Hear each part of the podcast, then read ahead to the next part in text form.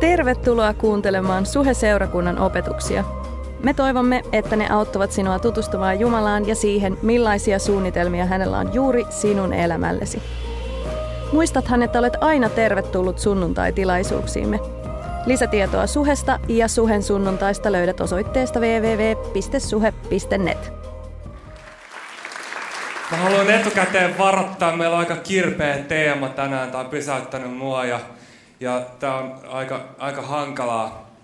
Ää, ää, me ollaan Esterin kirjassa, aina silloin tällöin me suhe, suhessa tykätään avata joku raamatun kirja ja käydä käsiksi siihen. Ja nyt me ollaan kolmatta viikkoa opiskelemassa Esterin kirjaa ja, ja kuinka moni tykkää historiasta? suurin piirtein kaikki meistä tykkää. Ja, ja to, tota niin, niin äh, tää, jos sä oot lukenut tätä kirjaa, niin äh, siis me siirrytään 2500 vuotta vanhoihin tapahtumiin, niiden nä, tällaisten asioiden pariin. Jos sä oot lukenut tätä kirjaa tai kuunnellut pari näitä aikaisempaa saarnaa, niin sä oot jo varmaan tässä vaiheessa huomannut, että, että on aikamoista draamaa. Siis tää on, Tämä on saippua sarja, missä on hebrealaiset tekstitykset ja kaikkea, siis huikeita juttuja tapahtuu. Meillä on kuningas Xerxes, joka pilettää, tulee viinistä hilpeälle mielelle, tulee humalaa, mitä siitä seuraa, kun aviokriisi, kuningatar laitetaan vaihtoon, Ester tulee massiivisen Persian valtakunnan ensimmäiseksi naiseksi 13-14 vuotta. Me ei tiedä, teini-ikäisenä, todella nuorena todennäköisesti. Hän, hän päätyy vallan ytimiin, hoviin, juutalainen nuori tyttö, mutta hän ei tietenkään tule yksin, vaan hoviin seuraa hänen mukanaansa hänen kasvatusisänsä Mordokai. Ja Mordokai on muuten myös Esterin serkku. Saippua sarjaa menee Tälle. Ja, ja, ja Mordokai tulee sinne hoviin mukaan ja hän päätyy saman tien sinne niin kuin vallan ytimiin.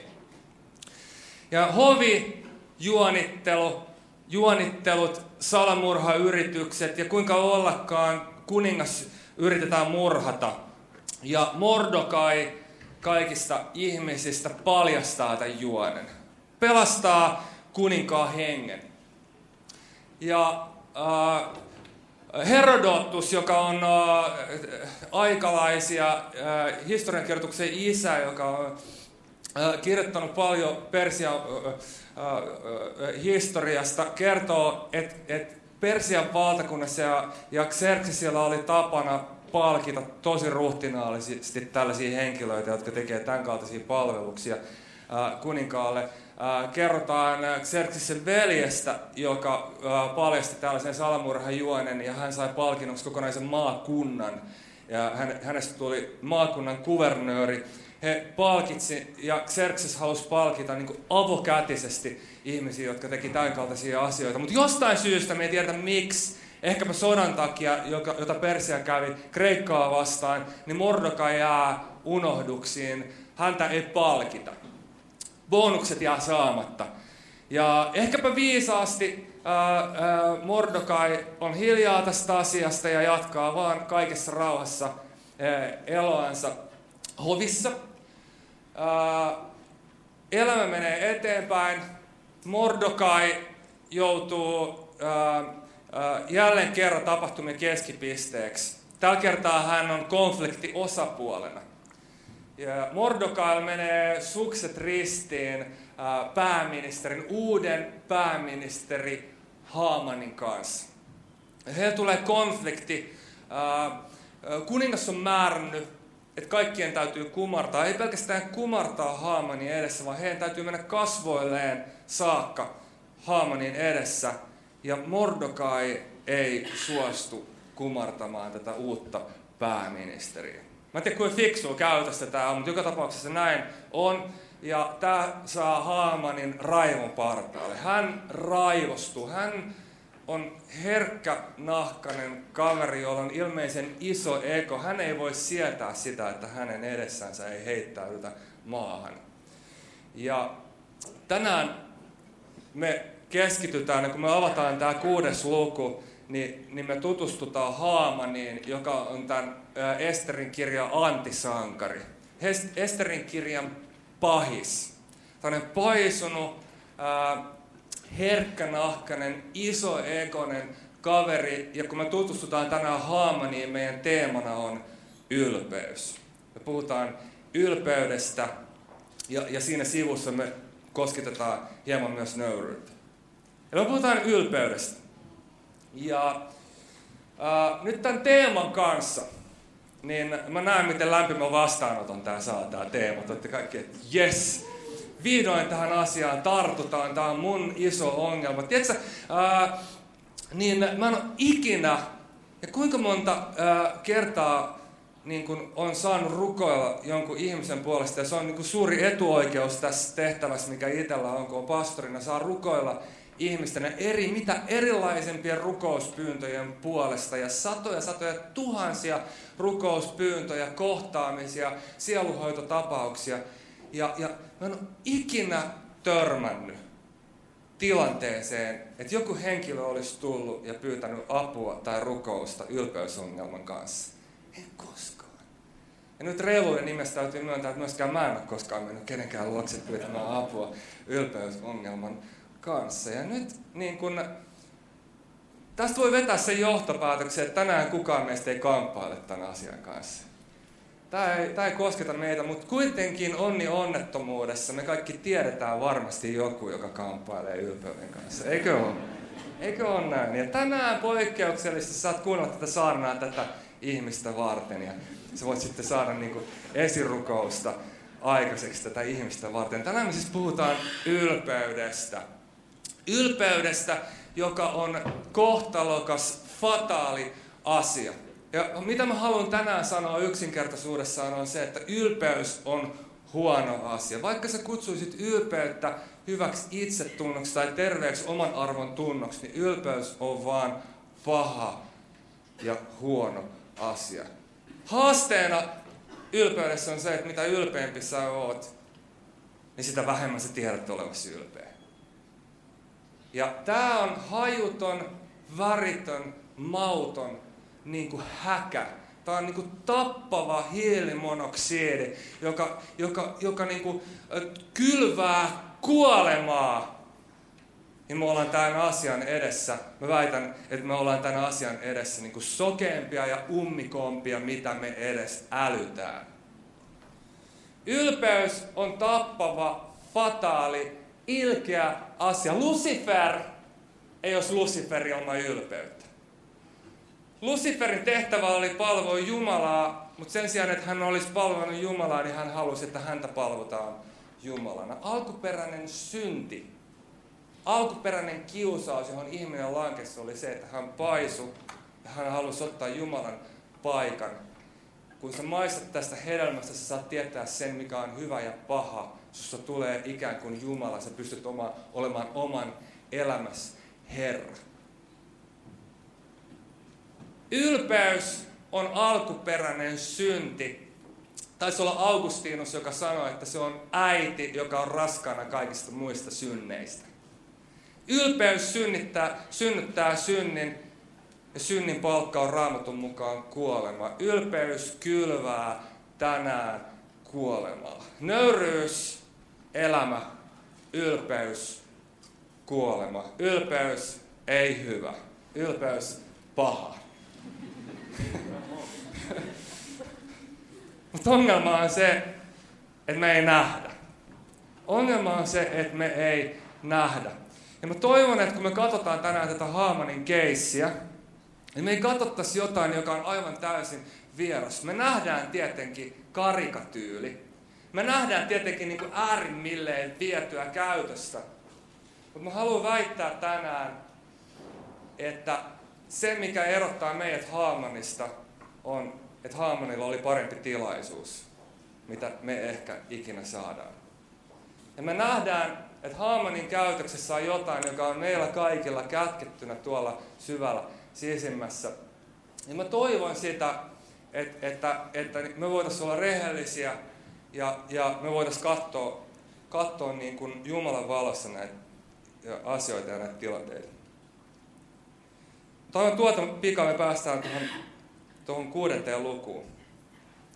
Eli keissi oli siis se, että Haaman, missä ikinä hän kulkee, niin kuningas määräsi, että porukan täytyy vaan niin kuin heittäytyä maa, maa niin kuin kasvoilleensa. Eikö se olisi ihan siistiä? Ajattele.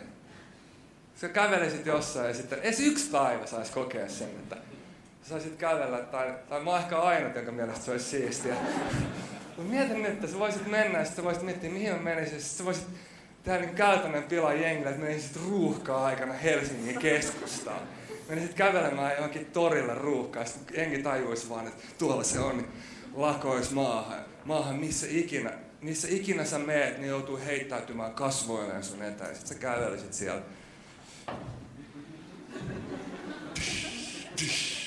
Oh, se ei vielä huomannut, vaan milloin se huomaa, milloin se...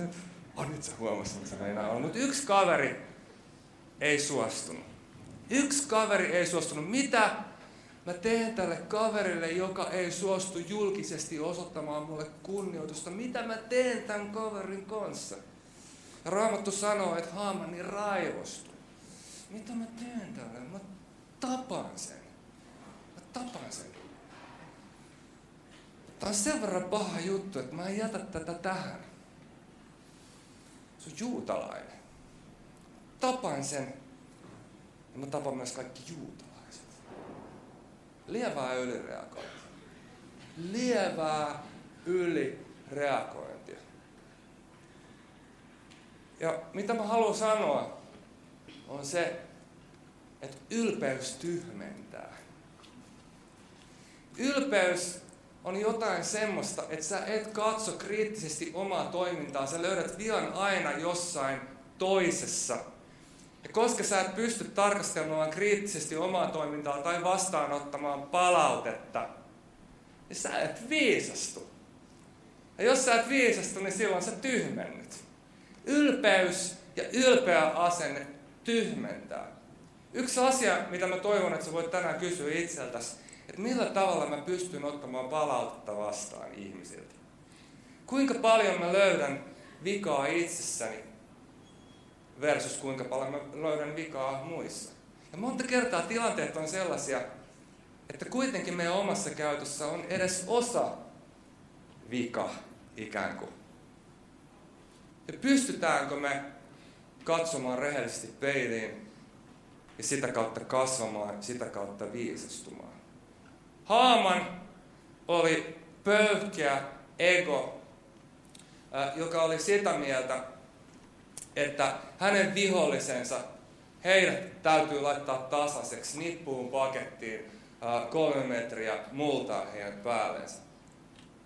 Ja hän menee ylireagoimisessaan, väärässä päätöksessään niin pitkälle, että hän rakentaa 25-30 metrisen hirsipuun omalle pihalleensa.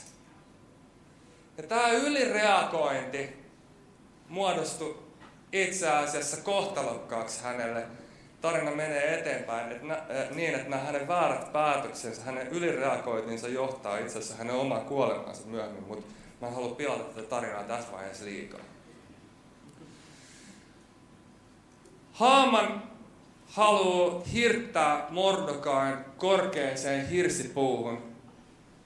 On heitetty arpaa aikaisemmin, on löydetty päivä, milloin kansanmurha toteutetaan, mutta hän on niin kiukusta, äh, niin kuin kiukustunut tai raivostunut, että hän haluaa niin kuin luvan kuninkaalta suorittaa tämän spektaakkeli hirttutuomion etuajassa.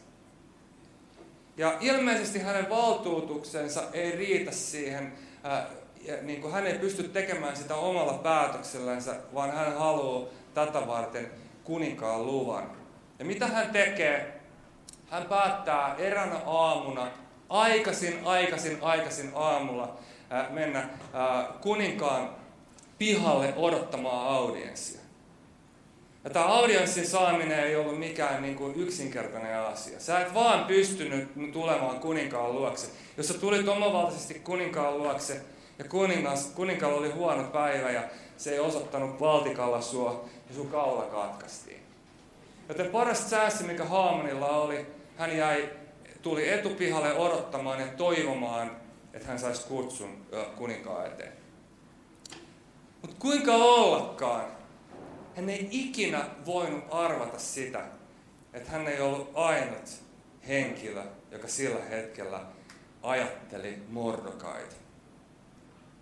Persian valtakunnan kaksi vaikutusvaltaisinta miestä sattumalta, sattumalta. Kun kristit puhuu, äh, sanoo sanan sattuma, niin he itse asiassa tarkoittaa jumalallista johdatusta. Se on synonyymi kristityille. Sattuma, jumalainen johdatus on sama asia. Sattumalta kuninkaalla on uneton yö. Mikä muuten on ihme, jos sulla on 300 vaimoa, niin totta kai se valvot. Uh, sinä iltana, luku 6. Ja luetaan Jumalan sana. Sinä iltana kuningas ei saanut unta silmiinsä, ja niin hän käski tuoda aikakirjansa viralliset muistiinpanonsa ja luetti niitä itselleen. By the way, hyvä vinkki, jos et saa unta, niin ota läksykirjat esiin ja lue niitä. Sä kärsit unettomuudesta, niin mä voin lainata sulle Krudemin systemaattista teologiaa, sairaan tylsä kirja, mutta hyvä. Hän otti viralliset muistiinpanonsa ja luetti niitä itselleen. Yhdessä niistä oli maininta, että Mordokai oli ilmoittanut Piktanin ja Teresin kuninkaan yksityishuoneita vartioivien eunukkien vaanineen tilaisuutta tappaakseen kuninkaan. Kuningas kysyi, millaisen palkinnon tai ylennyksen Mordokai siitä sai. Tämä kaikki tapahtui siis sinä yönä ennen, kun Haaman oli tulossa pyytämään lupaa Mordokai hirttämiseksi. Kuningasta palvelevat hoiherrat vastasi, hän ei saanut mitään. Hän ei saanut mitään. Oli muuten fiksu, ettei Mordokai aikaisemmin mennyt reklamoimaan siitä, että hänen bonuksensa sai jää saamatta. Oli ihan fiksua, että hän antoi sen asian olla vaan niin. Tämä asia tulikin eteen Jumalan aikataululle. Kuinka paljon sä luotat Jumalan aikatauluihin? Uh, ja oli käynyt virhe. Oli käynyt jotain, joka ei sopinut Xerxesin henkilöbrändiin. Tapana oli palkita ja palkita ruhtinaallisesti. Tämä oli ongelma, mikä piti hoitaa. Näin ei toimittu Persian valtakunnassa. Ilmeisesti yö oli kulunut, aamu oli alkanut sarastamaan, kuninkaalla oli ongelma edessä – Kuka ratkaisee kuninkaan ongelmat? Tietenkin pääministeri. Kuinka ollakaan huikea onni onnettomuudessa, että pääministeri olikin saatavilla. Kuningas kysyi, kuka on palatsin pihassa? Haaman!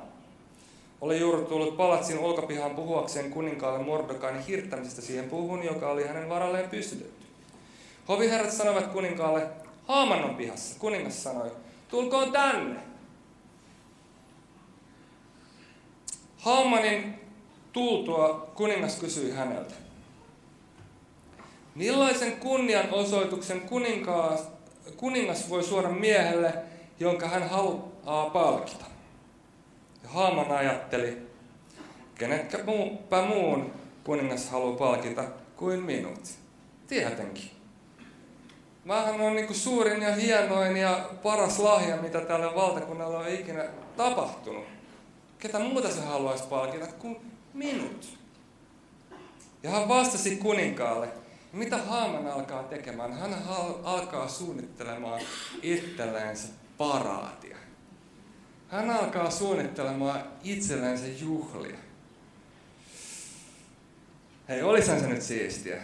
Mietin nyt, että kansanjuhlat ja torilla, torilla tavattaisiin ja sä olisit siellä edessä ja Laine, Puljujärvi ja Aho. Saisit yksi niistä. Ja, oi, o, onks mä nyt ainut täällä näin, jonka mielestä on? Olisahan se nyt siistiä. Mietin nyt, että sä olisit siellä ja sit olisi kansanjuhlat ja juti ja kumppanit. Olis, olisahan se nyt siistiä. Mutta tää sanoo jotain, mitä me muut ei kehdata sanoa ääneen. Hän alkoi niinku sanomaan ja suunnittelemaan kuninkaalle omaa paratiansa. Ja hän suunnittelee sitä näin. Sillä miehelle, jonka kuningas haluaa palkita, tuotakoon kuninkaallinen puku, jota kuningas on itse käyttänyt, ja hevonen, joka on ollut kuninkaalla ratsuna ja saanut kantaa kuninkaallista töyhtöä. Aata mietin, että millainen parati se on. Ää, mä voisin pukea sun vaatteet, sellaiset vaatteet, mitä sä oot käyttänyt. Ja sit mä saisin ajaa sun autolla pitkin katuja ja sit jengi hurraisi mulle. Sitä on tosi noloa.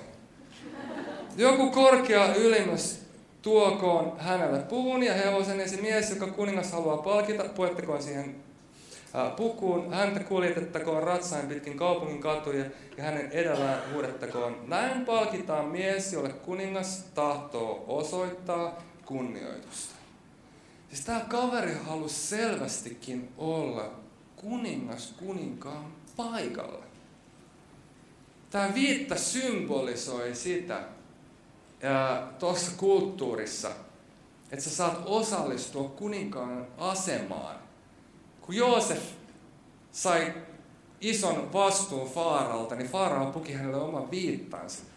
Sä puit niin kuninkaan kunnian itsesi päälle, jos sä sait pukeutua kuninkaan viittaan. Tämä kaveri halusi olla kuningas kuninkaan paikalla. Yksi ylpeyden ominaisuus on, se, se niin kuin ydinominaisuus on se, että sä et ymmärrä sun omaa asemaasi. Sä ajattelet itsestäsi liikaa. Paradoksaalista on muuten myös se, että osa tätä kuplettia on se, että sä saatat myös ajatella itsestäsi liian vähän.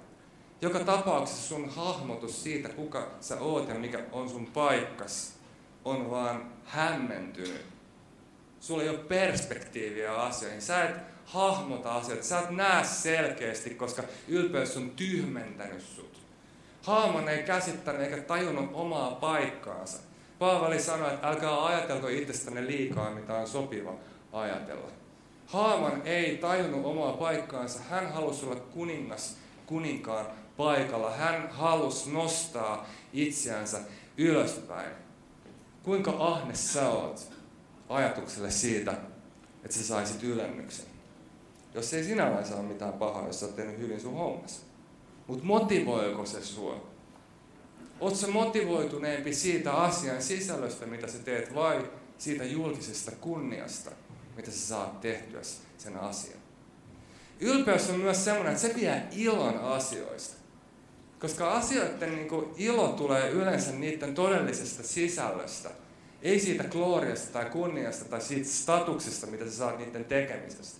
Ja ylpeys niin kuin, sotkee tämän koko pakan. Se vaan niin kuin, vie elämän pois meistä. Se vie ilon asioista. Sä teet asioita sen takia, että, että niin kuin, sä saat statusta ja kunniaa. Ja tämä on täsmälleen mitä Haamanille tapahtui. Hän halusi olla kuningas kuninkaan paikalla. Hän halusi osallistua kuninkaan kunniaan. Hän halusi pukea kuninkaan viitan, viitan yllensä.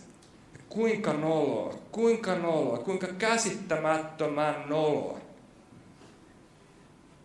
Koska se, joka itsensä ylentää, se, kuka osaa täyttää, se, joka itsensä ylentää, se, se, joka itsensä ylentää, se, se, joka itsensä ylentää, se alennetaan ja tämä on täsmälleen se, mitä kävi Haamanilta. Hänellä oli loistava hetki, päivä oli alkanut täydellisellä tavalla. Tämä inhottava Mordokai saisi kohta niin kuin kokea niin kuin kohtalonsa. Hirsipuu oli rakennettu. Hän oli aamulla päässyt heti ekaksi kuninkaan eteen. Paraatio oli tulossa. Tämä oli huikea hetki. Tämä oli Haamanin elämän hetki. Kohta koko Persia saisi sais niinku kunnioittaa ja niinku juhlia paratia niinku hänen edessänsä. Kuningas sanoi Haamanille, kiireesti puku ja hevonen. Sitä parati oli tapahtumassa saman tien. Ei tarvinnut edes odottaa. Huikeeta. Haa kiireesti puku ja hevonen, niin kuin sanoit, ja tee kaikki tämä juutalaiselle Mordokai. Tämä on ironisin kohta, mitä raamatusta löytyy. Tämä on ironinen kohta. Tee tää sille kaverille, mitä sä inhoat ja vihaat kaikista eniten. Jolle sä oot suunnitellut, et ainoastaan niin hänen hirttämistänsä, vaan koko hänen sukunsa ja kansansa hävittämistä. Hae tää puku. Kaveri. Hae tää kaveri. Voi vaan kuvitella sen, kun missä on Mordokai. Missä on Mordokai? Mordokai ei ole koskaan kumartanut. Se seisoo siellä. Tälleen näin. Siinä on muuten aika paljon pelissä, kun Mordokai seisoo tälleen. Ajatellaan, pikkasen jos taivuttaisi, niin hän voisi pelastaa kaikki juutalaiset. Mutta hei, tämä kaveri vaan pönöttää sen. Mun mielestä niin järjetöntä käy. No mut, niin, niin Haamani menee sinne ja Mordokai tietää, että ei ole hyvää tulossa. Ei ole hyvää tulossa. Hän tietää siitä niin kuin, suunnitelmasta, mitä, mikä Haamanilla on häntä ja koko hänen kansansa vartuna. Hän tietää. Sitten Haaman tulee ja sanoo, että no, sovitapas tuosta tota. että joo, että toi on toi vähän niin kuin, on vähän pienempi kuin sä, mutta ehkä toi sopii sulle. Laitetaanko räätälit? Siis laittaa, no tossa on toi puku, jota hän niin syvällä sydämessänsä olisi halunnut pukea itsensä päälle. Hän olisi niin halunnut, että hän joutuu pukemaan sen Mordokain ylle. Ja se ratsu, joka symbolisoi vallattaja kuninkaan asemaa, sotasankarin asemaa, jolla hän niin haluaisi ratsastaa, koska hän haluaisi olla kuningas kuninkaan paikalla. Hän antaa sen niin unelmansa Mordokaille hän te, joutuu tekemään orjan työn. Hän taluttaa sitä hevosta pitkin katuja, Suusan katuja. Kaikki mukaan. Uraa! Mordekai! Mukaan! Bileet! Siis tää on niin kiusallista. Tää on niin kiusallista. Jos sä ylennät itsesi jos sä promoot itseäsi, älä tee sitä. Se ei ole pelkästään noloa, vaan se on kohtalokasta. Mutta se tekee hirveän traagisen tästä tilanteesta ja asiasta se, että kunnian ja rakkauden vastaanottaminen kuninkaalta on jotain, joka on inhimillinen perustarve. Me tarvitaan rakkautta ja kunniaa taholta, jota me arvo, arvi, arvostetaan. Me ei pärjätä ilman vanhempien rakkautta ja kunniaa, kunnioitusta ja, ja, ja, ja, ja huolenpitoa. Haamanin tarpeessa vastaanottaa kuninkaan kunnioitusta ja rakkautta ei ole mitään väärää eikä pahaa, vaan se on yksi itse asiassa meidän perustarpeista. Erityisen traagisen tästä asiasta tekee se, että Haaman pyytää rakkautta väärältä kuninkaalta. Mikä meitä auttaa? Mikä voisi avata meidän silmät näkemään meidän todellinen tilanne? Ja kun me nähdään meidän todellinen tilanne, meidän todellinen sydämen ylpeys, niin kuka voisi meidät parantaa?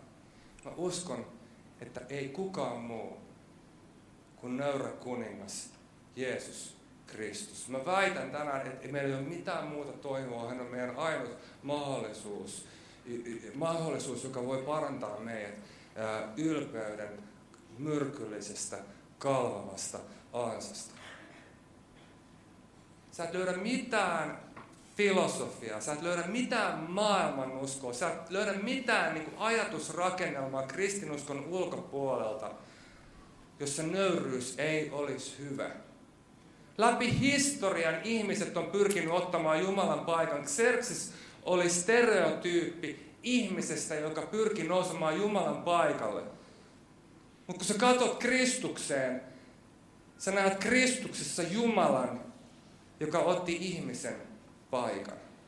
Sä näet Kristuksessa semmoista voimaa, mitä sä et näe missään muualla. Sellaista niin kuin lujuutta ja voimaa, joka pystyy nöyrtymään, astumaan alas kunnian kuningas, herrojen herra, joka istuu valtaistuimella, joka on luonut maat ja taivaat, jättää oman asemansa, nöyrtyy, tulee orjaksi, kuolee sun ja mun takia, sen meidän ylpeyden synnyttämän syyllisyyden taakan takia, kantaa sen, jotta hän voisi pukea sut ja muut omaan kunniaansa, omaan kirkkautensa, jotta hän voisi tänään laittaa hänen oman viittansa sun hartioille, vanhurskauden viitan, jotta hän pystyisi tänään rakastamaan sua. Ja tämä rakkaus on jotain, joka voi sulattaa meidän kovat sydämet, joka voi parantaa meidän niin ylpeyden kietovan egon. Se, se, meidän ainut mahdollisuus. Me ei voida katsoa mihinkään muualle Kristukseen tänään, jos me halutaan parantua. Ja ilo, mikä siitä syntyy, on syvää. Maailma näyttää vain erilaiselta. Ja meidän kaikkien yhteinen kaveri C.S. Lewis sanoi, että hän ei usko aurinkoon välttämättä sen takia, että hän näkee aurinkoa, vaan sen takia, että hän näkee kaiken auringon valossa. Samalla lailla Kristuksen rakkaus, Kristuksen valo on jotain, joka auttaa meidät näkemään vaan maailman uudella lailla, uudessa valossa, joka murskaa meidän arvojärjestyksen. Ja me nähdään, että hei, tässä kaikessa on yhtäkkiä niin kuin todella paljon järkeä. Tässä kaikessa on niin, kuin niin paljon järkeä, että tämä ei ole edes totta. Ja ensimmäistä kertaa me pystytään objektiivisesti katsomaan meidän toimintaa. Me voidaan todeta, että oh my gosh, mitä mä oon tästä tehnyt? Mä oon oman elämäni Herra. Mä oon käyttänyt kyynärpäitä. Milloin mä oon viimeksi luopunut jostain sen takia, että joku voisi saada siitä etua tai iloa? Milloin viimeksi sä oot luopunut jostain asiasta? Tai milloin viimeksi sä oot jättänyt sanomatta jotain ihan vain sen takia, että joku muu voisi saada siitä niin kuin, iloa? Uh, luetaan yhdessä Filippiläiskirjeistä tämä kohta, mistä mä äsken puhuin. Tämä kohta Kristuksen nöyryydestä. Ja täällä sanotaan näin, että Filippiläiskirjeen toisessa lukussa jakeessa 5, Filippiläiskirje toinen luku ja 5. Täällä, täällä haastetaan meitä, täällä haastetaan sua ja mua omistamaan se mieli, joka Kristuksella oli. Ja mä toivon, että me katsotaan tänään Kristukseen, niin jotain voisi vain sulaa. Olkoon teillä sellainen mieli, joka Kristuksella Jeesuksella oli. Hänellä oli Jumalan muoto, mutta hän ei pitänyt kiinni oikeudestaan olla Jumalan vertainen, vaan luopui omastaan. Hän otti orjan muodon ja tuli ihmisten kaltaiseksi. Hän eli ihmisenä ihmisten joukossa. Hän alensi itsensä ja oli kuuliainen kuolemaan asti, ristin kuolemaan asti. Sinun tähtesi, motiivina rakkaus sua kohtaan. Minkä takia, että hän voisi antaa oman kunniansa ja kirkkautensa sulle. Ja huikea Jeesuksen rukous, jonka mä toivon, että sä voit tänään omistaa, löytyy Johanneksen evankeliumin 17. luvusta. Johanneksen evankeliumissa 17. luku. Jeesus rukoilee opetuslastensa puolesta, sun ja muun puolesta hän rukoilee. Jakessa 22 hän sanoi, että sen kirkkauden, eli kunnian, sen kirkkauden, sen kunnian, jonka sinä olet antanut minulle. Siis Jeesus oli vastaanottanut Jumalan kunnian ja kirkkauden. Jotain, joka saa niin kuin, tämä vaan niin kuin valtarakenteet tai Xerxesin muiden kuninkaiden niin kuin, niin kuin ylevyyden niin kuin haalistumaan sen rinnalla. Me voidaan vaan kuvitella, mikä kunnia on maailmankaikkeuden luojalla. Tämä kunnia, jonka Isä on antanut minulle, Jeesukselle, olen minä antanut heille. Eli hän puhuu meistä, sinusta ja minusta. Sen kirkkauden, jonka sinä olet antanut minulle, olen minä antanut heille, jotta he olisivat yhtä niin kuin me olemme yhtä. Jumala haluaa tänään pukea sinut omaa viittaansa, kun sä saat sen kunnian, joka hänellä on. Ja sä et tarvii enää mitään muuta. Sä et tarvii enää mitään muuta. Se riittää. Se riittää. Nostan seurakunta seisomaan.